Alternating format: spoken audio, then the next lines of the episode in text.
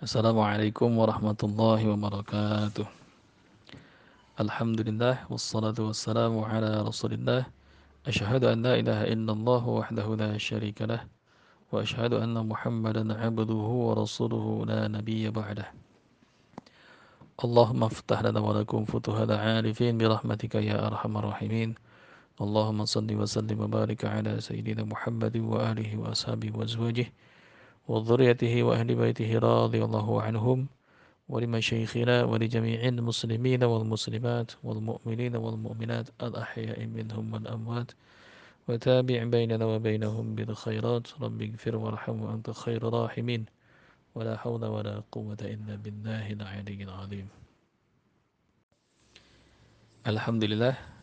Khair ya ikhwah. Insyaallah mari kita lanjutkan bahasan kita. Mudah-mudahan pagi ini antum semua dalam keadaan sehat walafiat dan tidak kurang satu nikmat apa pun untuk disyukuri oleh Allah Subhanahu wa taala. Mari awali pagi kita dengan zikir pagi, mari awali pikir, uh, pagi kita dengan pikiran-pikiran positif dan song-song hari ini dengan kebahagiaan serta kebermanfaatan kepada sama insyaallah. Bahasan kali ini kita akan bahas pertanyaan yang umum dari banyak marki kita itu kenapa kok uh, sudah dirukyah berkali-kali tapi tidak kunjung datang kesembuhan. Barangkali ada salah satunya penyebabnya baik itu dari pasien itu sendiri atau roki kita, uh, marki kita sendiri ataupun dari uh, roki perukia sendiri. Nah, maka kita bahas satu persatu insya Allah. Semoga Allah mudahkan. Nah, mari simak yang sudah on dan Mari uh, teliti satu persatu insya Allah. Bagi dan Nabi Shallallahu Alaihi Wasallam uh, pernah bersabda bahwa ma anzalallahu da'an illa anzalallahu syifa'an. Allah tidak akan menurunkan suatu penyakit melainkan Allah pun akan turunkan juga obatnya. Yang bisa lihat di Sahih Bukhari nomor 5246. Juga dari sahabat Jabir radhiyallahu an, ani Rasulullah sallallahu alaihi wasallam likulli da'in dawa'un. Likulli da'in dawa'un. Fa idza usiba dawa'u. Fa idza usiba dawa'un da'i bara'a bi idznillah azza wa jalla. Likulli da'in dawa'un. Setiap penyakit itu ada obatnya. Fa idza usiba fa idza usiba maka ketika uh, obatnya tepat usiba dawa'ud da'i bara'a bi idznillah maka sembuhlah penyakit itu dengan izin Allah Azza wa Jalla. Ini sudah jadi satu paket ketika Allah turunkan suatu penyakit maka pasti ada obatnya. Hanya tugas kita ikhtiar kesembuhan, ikhtiar sempurnakan hati tetap bertawakal kepada Allah Subhanahu wa taala. Bukan kepada obat, bukan kepada makhluk, dokter atau perukiah atau tabib dan lain sebagainya. Maka cara yang kita gunakan adalah cara yang paling syar'i yang mana kita berharap pahala daripadanya. Jangan sampai kita mencari pengobatan yang sia-sia, uh, apalagi uh, keharuman di sana ya. ada terhadap keharuman di dalamnya. Sedangkan murka daripada Allah SWT. Seperti misalkan pengobatan dengan menggunakan darah ular atau sembelihan-sembelihan bukan atas nama Allah dan kemaksiatan-kemaksiatan yang lainnya. Sehingga kita tutup uh, usia kita kita tutup hari-hari kita dengan kemaksiatan-kemaksiatan dan kemungkaran-kemungkaran. Naudzubillah. Wal wal wal, wal iya billah ada sekitar 20 uh, eh, hal yang bisa menyebabkan rukyah atau prosesi rukyah ini gagal. 10 dari pasien atau marki dan 10 dari praktisi atau roki. Nah, kita telah satu persatu, mudah-mudahan menjadi ilmu yang bermanfaat dan baiknya kita bisa menghindari. Salah satu uh, penyebab gagalnya proses rukyah atau mungkin di rukyah kok tidak sembuh-sembuh yaitu dari pasien tidak mau dirukyah. Kriteria ini banyak umum terjadi ketika keluarganya ingin anaknya ini dirukyah atau misalkan anggota keluarga salah satu anggota keluarganya dirukyah namun si pasien itu sendiri tidak mau dirukyah. Maka ada kaidah di komunitas kita, kita tidak merukyah orang yang tidak mau dirukyah. Orang yang tidak mau diruqyah sedangkan keluarganya berharap ada ustadz yang mau ruqyah, paling kita lebih tekankan kepada tazkiyatun nafs atau lebih ke tarbiyah eh, tarbiyah iman, tarbiyatul iman wa tarbiyatul amal. Maka kita lebih ke arah nasihat untuk untuk dia. Jadi diajak dulu sampai si pasien ini benar-benar mau diruqyah. Orang yang tidak mau diruqyah maka benteng perisai diri dalam hatinya itu akan sangat kuat dan sulit dijebol. Bacaan Quran menjadikan dia tidak akan berefek apa-apa, bahkan tidak didengar. Atau misalkan kita beri minum uh, air ruqyah pun tidak akan diminum. Kita beri nasihat, kita beri tidak akan apa namanya uh, masuk. Maka sebaiknya kalau misalkan pasien tidak mau diruqyah walaupun keluarganya uh, ingin dia dirukyah sebaiknya tekankan dulu ke keluarganya agar dibujuk dulu. Atau uh, apa namanya kita yang membujuk pasien ini agar mereka mau berubah. Tanyakan kepada pasien apakah kamu mau seperti itu saja sampai mati? Ataukah kamu ingin berubah? Menjadi orang yang lebih baik dan bermanfaat? Maka tanyakan itu apakah kamu akan uh, seperti saja menikmati penderitaan rasa sakit yang berkepanjangan kalau mau sembuh, insya Allah kita akan bantu untuk kesembuhan dan doakan kepada Allah SWT. Ini salah satunya. Kemudian pasien juga kadang-kadang ada yang punya beranggapan hanya ingin dirukyah, bukan ingin sembuh. Ini karena penasaran, ini termasuk dalam kategori yang kategori yang pertama ini. Jika pasien ingin eh, tidak mau dirukyah, tapi hanya ingin eh, apa ya, hanya ingin coba-coba, bagaimana sih rasanya di rukyah itu dia. Sensasinya atau rasanya bagaimana sih? Dia coba-coba ini bukan keinginan pasien untuk sembuh tapi ingin dirukyah nah, pasien tidak mau dirukyah ingin apa namanya dia ingin dirukyah tapi bukan untuk sembuh. Ini sama dengan kategori ini. Maka waspada ketika kita tanyakan kepada pasien kenapa mau dirukyah saya penasaran saja bagaimana dirukyah itu rasanya nah gitu ya. maka sebaiknya kita tidak merukyah mereka Guru kami berkata ini buang-buang waktu namanya. Sebaiknya hindari orang-orang seperti ini. Atau sarankan dia untuk dirukyah oleh uh, perukyah yang lain. Karena tujuan daripada rukyah ini adalah kesembuhan ruhaninya. Tujuan paling utama kesembuhan akidahnya. Dan kesembuhan ruhani lebih berefek pada kesembuhan jasmani sehingga lebih tuntas secara keseluruhan. Nah, kalau kita hanya merukyah terus ruhaninya belum sembuh, maka besok lusa dia akan kembali jinnya itu uh, sakit kembali dan akhirnya kita harus merukyahnya ulang sampai berlangganan tiap minggu dirukyah. Nah, itu yang kita hindari. Maka sembuhkan dulu imannya, sembuhkan dulu hatinya, sembuhkan dulu akidahnya. Uh, otomatis uh, gangguan itu cukup sekali kita usir dan bersifat permanen sampai dia uh, menemui ajal insya Allah.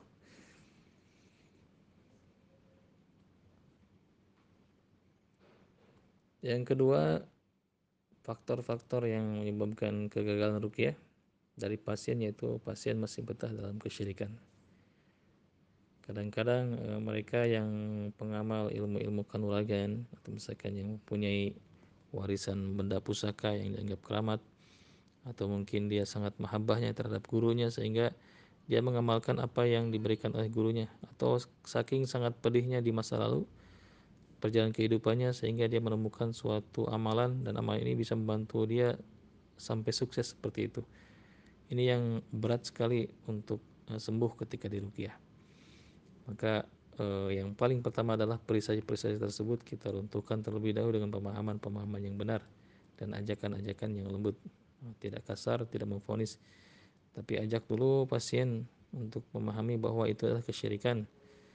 Menyimpan benda bersuka seperti itu ada kesyirikan. Mengamalkan bukan tujuan kepada Allah tapi kepada makhluk itu adalah kezaliman. Tapi kalau misalkan tujuannya kepada Allah namun ada pujian kepada makhluk seperti kepada jin maka itu adalah kesyirikan nah ini yang kita hindari kita sarankan kepada pasien kita jangan sampai mereka melakukan hal yang demikian atau misalkan pasien-pasien kita tidak memahami apa itu syirik ada syirkul akbar, syirik besar. Ini nyata sekali dilakukan seperti ritual-ritual, semedi atau misalkan penyembahan berhala atau pemandian benda-benda pusaka dan lain-lain. Juga ada syirik syirikul khafi, syirik yang samar. Nah, syirik yang samar apa namanya seperti dalam hati dia mengiktikadkan bahwa ada kekuatan lain selain kekuatan Allah Subhanahu wa taala. Ini yang perlu kita garis bawahi bahwa kita wajib menjelaskan kepada mereka jenis-jenis syirik ini. Ada syirikul mahabbah, syirik kecintaan. Bahwa ada sesuatu yang lebih dia cintai daripada Allah Subhanahu wa taala. Ketika seorang cinta maka otomatis dia akan ketika seorang cinta kepada Allah Subhanahu wa taala maka otomatis dia akan cinta pada baginda Nabi sallallahu alaihi wasallam. Karena ada bukti syariat itu di Nabi sallallahu alaihi wasallam. Kita tidak bisa melaksanakan perintah Allah tanpa penjelasan dari baginda Nabi SAW. Maka dalam Quran dijelaskan, "Qul in kuntum tuhibbunallah" Katakan Muhammad pada umatmu, "In kuntum tuhibbunallah" Jika kalian cinta kepada Allah, fattabi'uni, maka ikuti aku. Jadi ada gambaran-gambaran syariat ini di baginda Nabi SAW. Itu satu paket. Tidak bisa kita cinta kepada Allah tapi tidak cinta kepada baginda Nabi. Atau kita cinta pada Nabi, kita melupakan Allah. Dua-duanya satu paket dan ini adalah bukti kecintaan. Nah untuk orang-orang yang tidak cinta kepada Allah, tidak cinta pada nabinya, tidak cinta pada syariat ini, ada cinta lain di hatinya selain kepada Allah, misalnya kepada makhluk, baik itu kepada pasangan lawan jenis atau kepada harta dunia atau kepada jabatan atau kepada benda-benda yang dianggap pusaka yang dianggap ini koleksi. Koleksi yang sangat saya sukai, nah itu dia. Ini mungkin beberapa penyebab Kenapa dirukyah berulang-ulang tapi tidak kunjung sembuh? Ada syirik ta'ah. Syirik ta'ah ini syirik ketaatan. Ada yang lebih kita taati daripada Allah dan Rasulnya. Misalkan kepada atasan, kepada pimpinan, kepada istri mungkin yang suami takut istri atau istri taat kepada suami melupakan perintah dari Nabi SAW seorang istri wajib taat kepada suaminya, seorang anak wajib taat kepada ibunya. Ini semata-mata bentuk uh, perintah, penjalan perintah taat kita yang hakikat yaitu kepada baginda Nabi SAW sebagaimana Allah SWT menyuruhnya. Jadi niatkan ketika kita taat pada suami kita hanya untuk semata ibadah kepada Allah SWT dan niatkan ketika kita taat kepada orang tua kita semata ibadah kepada Allah SWT, bukan yang lain. Maka kalaulah misalkan kita taat balasan daripada suami kita lain atau misalkan kita taat kepada orang tua kita tapi orang tua kita malah zalim terhadap kita maka tidak ada masalah. Karena tujuan utamanya adalah Allah SWT dan Rasulnya. Nah kalau misalkan kita bergantung kepada makhluk ada ketaatan lain misalnya kita taat kepada suami kita atau kita taat pada ayah dan ibu kita tapi apa namanya balasan dari mereka uh, tidak sesuai yang kita harapkan maka kita akan kecewa. Dan apa pun selain daripada tujuan kepada Allah SWT akan Allah patahkan akan Allah kecewakan. Maka cukuplah Allah saja sebagai tujuan kita. Cukuplah bagi Nabi SAW sebagai panutan kita. Dan semua yang terangkum semua yang terbungkus dalam, dalam lingkaran ini maka tujuan utamanya adalah uh, ridho illahi ta'ala. Menuju ridho Allah subhanahu wa ta'ala yang ketiga kenapa rukyah bisa diulang apa berkali-kali tapi tidak kunjung sembuh barangkali ini penyebabnya yaitu tidak komitmennya dengan jamaah Al-Quran dan Sunnah ya setengah-setengah masih suka mengamalkan amalan-amalan masa lalunya amalan-amalan bid'ah amalan-amalan bid'ah sayyi'ah amalan-amalan yang menyimpang, amalan-amalan yang tidak bagi Nabi SAW ajarkan. Sekalipun itu dari guru yang disebut uh, guru mursyid. Maka orang seperti ini susah untuk sembuh di rukyah. Jadi ketika mereka kita rukyah terus kita sarankan untuk meninggalkan amalan-amalannya, wirid-wirid overdosisnya atau puasa-puasa yang tidak disyariatkan misalkan, bahkan diambil dari hadis-hadis palsu, maka kita tunggu minggu depan. Kalau misalkan dia datang lagi untuk minta dirukyah, uh, jangan kita layani. Kecuali mereka meninggalkan amalan-amalan tersebut. Karena akan percuma. Kita menempatkan diri kita sebagai klinik rukyah nantinya. jadi tukang apa apa bedanya kita dengan uh, mereka? Dukun-dukun uh, apa namanya ahli pengobatan yang berlangganan. Mencari tujuannya adalah mencari banyak pasien. Tujuan daripada dakwah ruqyah tauhid ini adalah uh, menyembuhkan hakikat secara uh, ruhaniyah yaitu imannya kalaulah kita tidak bisa menyembuhkan itu adalah urusan Allah atau misalkan tidak ada perubahan dari ruqyah kita setidaknya kita menyembuhkan akidahnya berusaha menyembuhkan akidahnya, berusaha menyembuhkan imannya. Karena itu adalah harga yang paling mahal dari di setiap orang. Apa gunanya hidup ribuan tahun? Apa gunanya hidup uh, puluhan tahun dengan penderitaan atau dengan kesuksesan? Tapi ditutup usia dengan tidak membawa iman. Na'udzubillah, na'udzubillah. Kemudian yang keempat, penyebab kenapa rukiah gagal atau kenapa di rukiah berkali-kali tidak sembuh-sembuh. Yaitu pasien sudah mengelah mengeluh dan berputus asa dari rahmat Allah taala. Berputus asa yang sangat akut, kecewa bahkan dia tidak apa tidak ada harapan lagi. Dia sudah putus asa aja. Nah, Ibnu Qayyim al-Jauziyah al-Jauziyah pernah mengatakan bahwa putus asa itu lebih buruk daripada kematian. Jika kematian hanya memisahkan jasad dengan ruh, maka putus asa memisahkan antara ruh kita dengan Allah Azza wa Jalla maka putus asa oh, hukumnya ini ya, dosa, dosa besar. Dalam surat Yusuf ayat 87 Allah berfirman bahwa sungguhnya tidak berputar berputus asa dalam Allah melainkan kaum yang kafir. Alhamdulillah. Kalau misalkan kita sakit tidak kunjung sembuh atau misalkan kita diruqyah tapi masih ada gangguan dan kita menyerah sampai di sana maka itulah yang disebut dengan putus asa menyerah uh, dari pertobatan padahal obatnya di sana. Maka yang paling harus kita tekankan kepada pasien kita adalah untuk bersemangat terus-menerus. Innallaha la yughayyiru ma biqaumin hatta yughayyiru ma bi anfusihim. Allah tidak akan mengubah mengubah suatu keadaan suatu kaum sehingga kaum tersebut mau merubah dirinya sendiri. Maka tekankan ayat tersebut kepada mereka sebagai taklimat Sedangkan kami para perukiah, bahkan dokter mana pun, bahkan master rukiah pun atau syekh syekh rukiah pun tidak akan mampu menyembuhkan kalau antum tidak mau sembuh. Maka jangan berputus asa dari rahmat Allah. Terus lakukan rukiah mandiri, terus lakukan amalan-amalan pembentengan seperti misalkan zikir pagi dan petang dan terus lakukan amalan-amalan sunnah untuk membentengi diri dan untuk mengusir mereka dan rukiah mandirinya. Berbahaya sekali putus asa ini. Maka tekankan dengan jelas dan tegas kepada mereka bahwa rukyah ini tidak akan berefek apa-apa kalau antum sendiri tidak mau sembuh nah, seperti itu jadi obat sehebat apa pun semahal apa pun pelayanan medis atau misalkan non medis atau misalkan rukyah sehebat apa pun tidak akan berefek apa-apa kalau dirinya sendiri tidak mau sembuh dan tidak dan berputus asa dari rahmat Allah kita bacakan Quran kepadanya berharap rahmat Allah kita dia bacakan Quran untuk diruqyah mandirinya berharap pada rahmat Allah. Idza quri'al Qur'ana fastami'u wa ansitu lahu la'allakum turhamun. Ketika kalian dibacakan Al-Qur'an uh, maka sebaiknya diam dan dengarkan la'allakum la'allakum turhamun. Maka kalian niscaya kalian akan mendapatkan rahmat.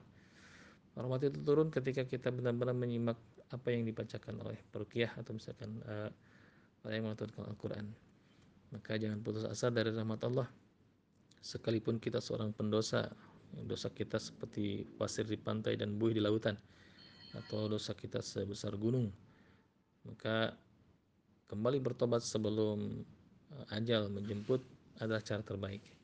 Semuanya Allah ampuni. Innallaha innallaha ghafurur rahim. Semuanya Allah maha pengampun dan maha penyayang. Kembalilah kepada Allah, jangan berputus asa, kesembuhan itu ada. Dan Allah Subhanahu wa taala menunggu pertobatan kita sebelum ajal menjemput kita. Penyebab lainnya kenapa rukiah selalu gagal atau misalkan rukiah tidak berefek apa-apa atau cedera berkali-kali tapi tidak ada kunjung kesembuhan dari pasien yaitu pasien yang tidak mau memperbaiki kondisi hatinya tidak mau memperbaiki amal-amalnya dan memang tidak mau hijrah, tidak mau berubah. Maka rukiah tidak akan berefek apa-apa, hanya sensasi seketika itu saja. Kita rukiah dia agak mendingan baikan dan pulang dalam keadaan ringan dan kemudian di rumah dilakukan lagi uh, amal-amal yang buruknya. Keyakinannya belum berubah sehingga dia berat untuk melepaskan uh, amalan-amalan yang dianggap penyimpang atau jimat-jimat yang dia simpan untuk kesyirikan. Atau misalkan raja-raja yang ditempel di tembok-tembok atau aufak juga. Dan dia memang tidak mau uh, berpindah dari amalan-amalan yang sifatnya sayyiat atau buruk menuju amalan-amalan yang disunahkan oleh baginda Nabi SAW. Padahal kalau di secara sadar dia renungkan bahwa tidak ada syariat yang lebih agung daripada baginda Nabi SAW, syariat baginda Nabi SAW. Tidak ada kekuatan perlindungan yang lebih hebat daripada perlindungan daripada Allah Azza wa Jalla. Tapi karena mungkin tidak paham dan karena selama ini dia uh, seperti itu dan dia merasakan hasilnya maka biasanya orang, orang seperti ini uh, sulit untuk berubah. Katakankan pada pasien kita agar mereka mau memperbaiki hatinya terlebih dahulu sebelum dirukyah. Ini yang paling penting. Kemudian uh, penyebab lainnya yaitu tidak mau bertobat dan merasa aman dari dosa. Ini ketika seorang dirukyah, kemudian muntah-muntah, pulang dalam keadaan sehat, kemudian tiga hari, empat hari berikutnya sakit lagi, karena ada bentengnya itu yang jebol dari maksiat-maksiat yang dilakukan. Misalkan seorang anak muda minta dirukyah karena tidak bisa khusus sholatnya sering pening di kepalanya. Kemudian kita rukyah apa namanya? Dia mungkin apa namanya? pecandu game online misal. Kita rukyah dan dia uh, alhamdulillah bismillah misalkan sehat. Dan kemudian pulang dan setelah pulang jadi lagi. Nah, kita tanya kenapa uh, bisa seperti ini? Apakah amalan-amalan yang kita ajarkan untuk dilakukan di rumah sebagai rukyah mandiri dilakukan? Tanya kembali apakah sudah sudah meninggalkan game-game online itu? Nah, enggak, saya cuma menghormatin teman-teman. Saya buka lagi game online-nya, main lagi sampai subuh. Satu malam itu aja. Nah, itulah dia. Bentengnya dibuka kembali. Sehingga mereka setan la'anatullah alaih masuk melalui jalur tersebut. Atau mungkin kalau misalkan markinya seorang akhwat, dia tidak mau berkerudung. Atau dilihat dari pekerjaannya mungkin pekerjaannya menuntut dia untuk tidak memakai hijab di pekerjaannya. Maka sarankan kepada mereka agar mereka merubah itu dulu. Baru kita rukiah.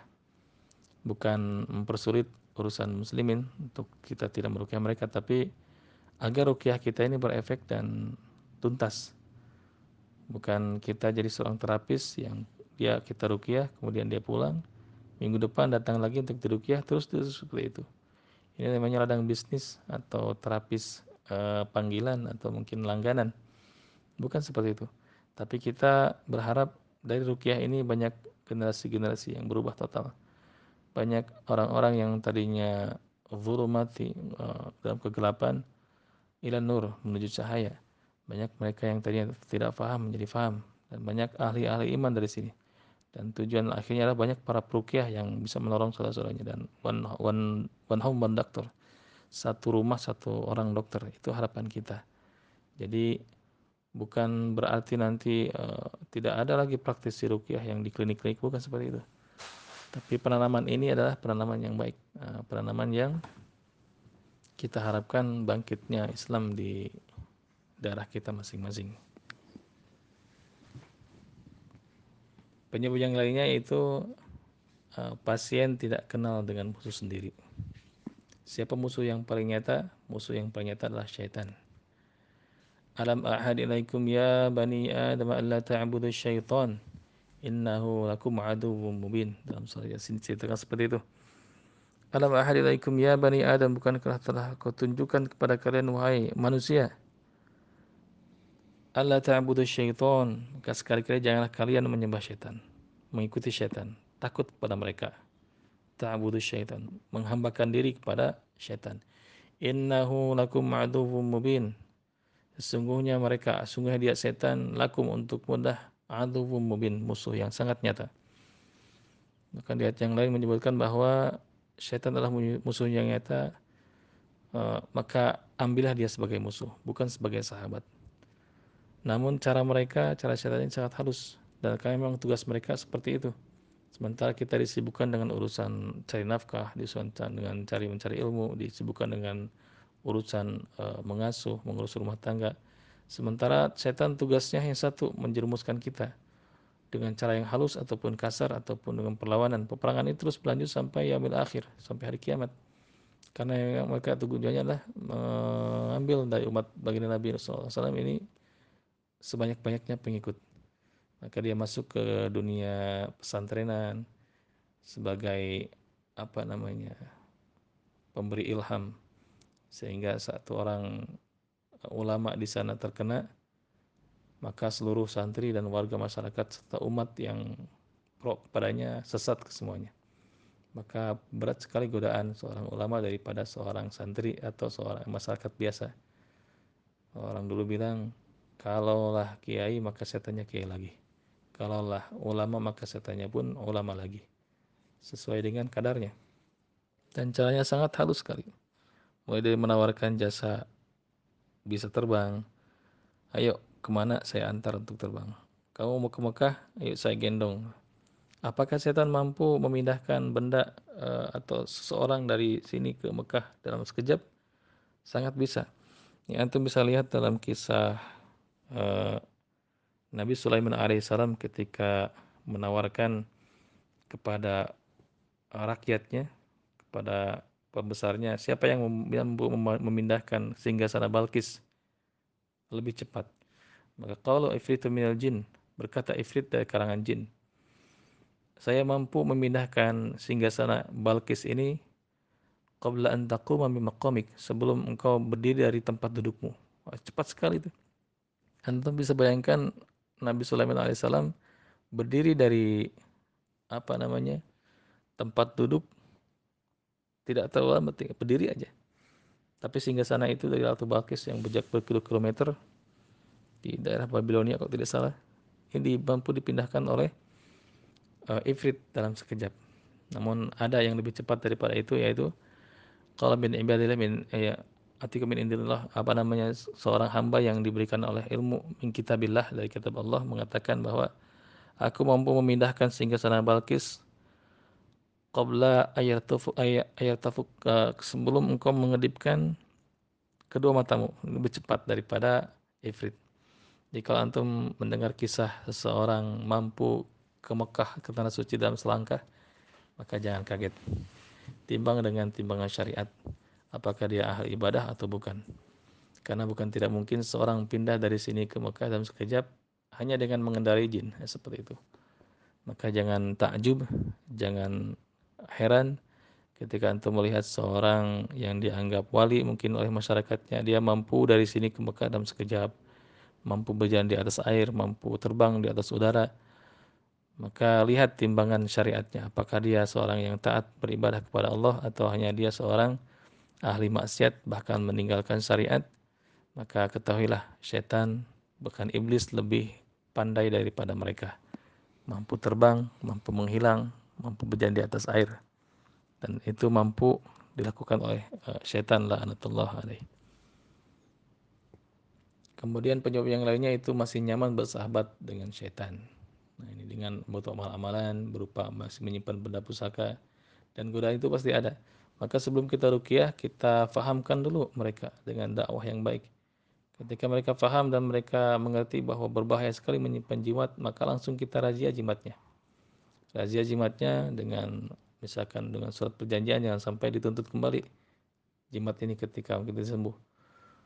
Razia jimatnya, kita bakar jimatnya, kita musnahkan jimat-jimatnya, baru kita rukyah. Ini yang tepat. Bukan kita rukyah dulu, baru setelah itu kita sarankan dia untuk memusnahkan jimatnya. Ini sangat berat. Pulang ke rumah, setan membisiki lagi, merayu lagi, dan akhirnya jimat tersebut di, dimandikan lagi, disimpan lagi, dirawat lagi. Ini yang paling berbahaya. Maka rukyah tidak akan berefek apa-apa. Jadi ada harga mahal, bukan dengan materi, tapi dengan syarat. Ketika seorang uh, berharap untuk dirukyah oleh kita. Nah, kan Bapak masih menyimpan jimat? Oh ada keris kecil, dibawa Pak enggak. Ya, coba kita musnahkan dulu kenapa kita harus musnahkan. Ceritakan semuanya. Bahayanya menyimpan benda tersebut. Kalau dia tidak mau ya sudah. Jadi misalkan gimana? Bisa duduk ya?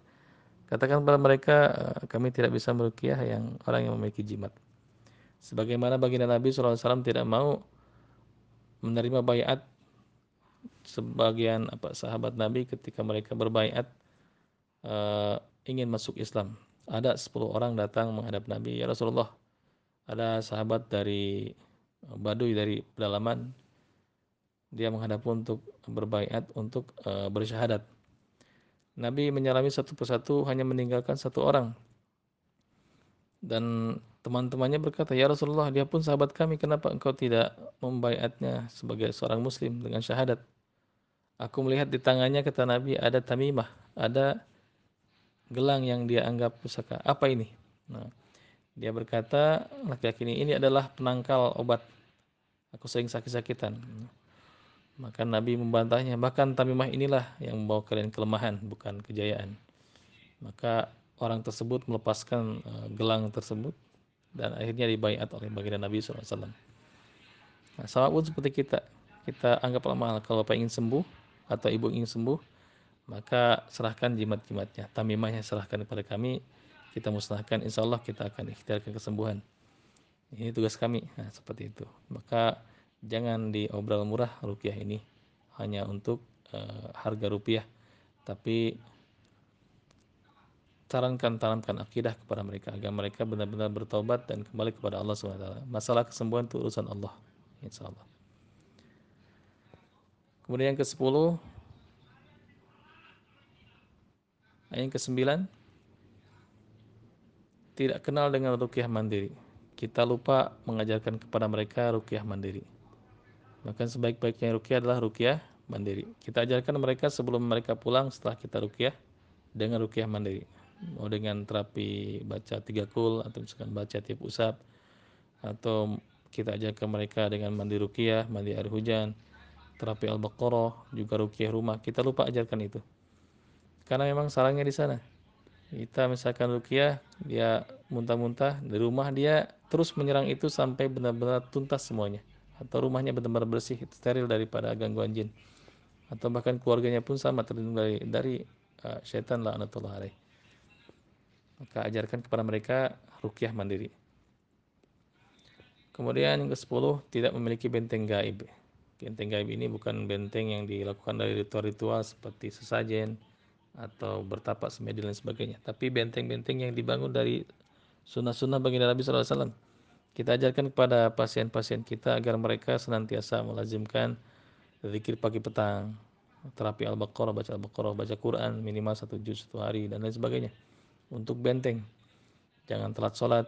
Ketika azan berkumandang, laki-laki segera ke masjid, perempuan segera tunaikan uh, sholat tersebut juga tutup hijabnya tutup apa namanya uh, auratnya dengan hijab dan lain sebagainya ini benteng yang kita nanti ajarkan kepada pasien-pasien kita agar uh, ketika jin keluar dan mereka mereka pulang dia sudah terproteksi dari gangguan jin yang baru atau jin-jin yang lama yang sudah tinggal dan ingin baik lagi hmm. barangkali itu uh, penyebab daripada para pasien Kenapa di rukyah berkali-kali tidak kunjung sembuh? Nah, selanjutnya insya Allah kita akan bahas eh, faktor-faktor uh, kegagalan rukyah atau kenapa di rukyah tidak sembuh-sembuh dari marki itu sendiri atau dari para dari roki itu sendiri atau dari para praktisi rukyah itu sendiri. Insya Allah di hari yang lain kita akan bahas ini. Barakallahu fiikum. Allahumma na'udzubika min ilmi la yanfa' wa na'udzubika min qalbi la yakhsha'. Subhanakallahumma bihamdika asyhadu an la ilaha illa anta astaghfiruka wa atubu ilaik. Assalamualaikum warahmatullahi wabarakatuh.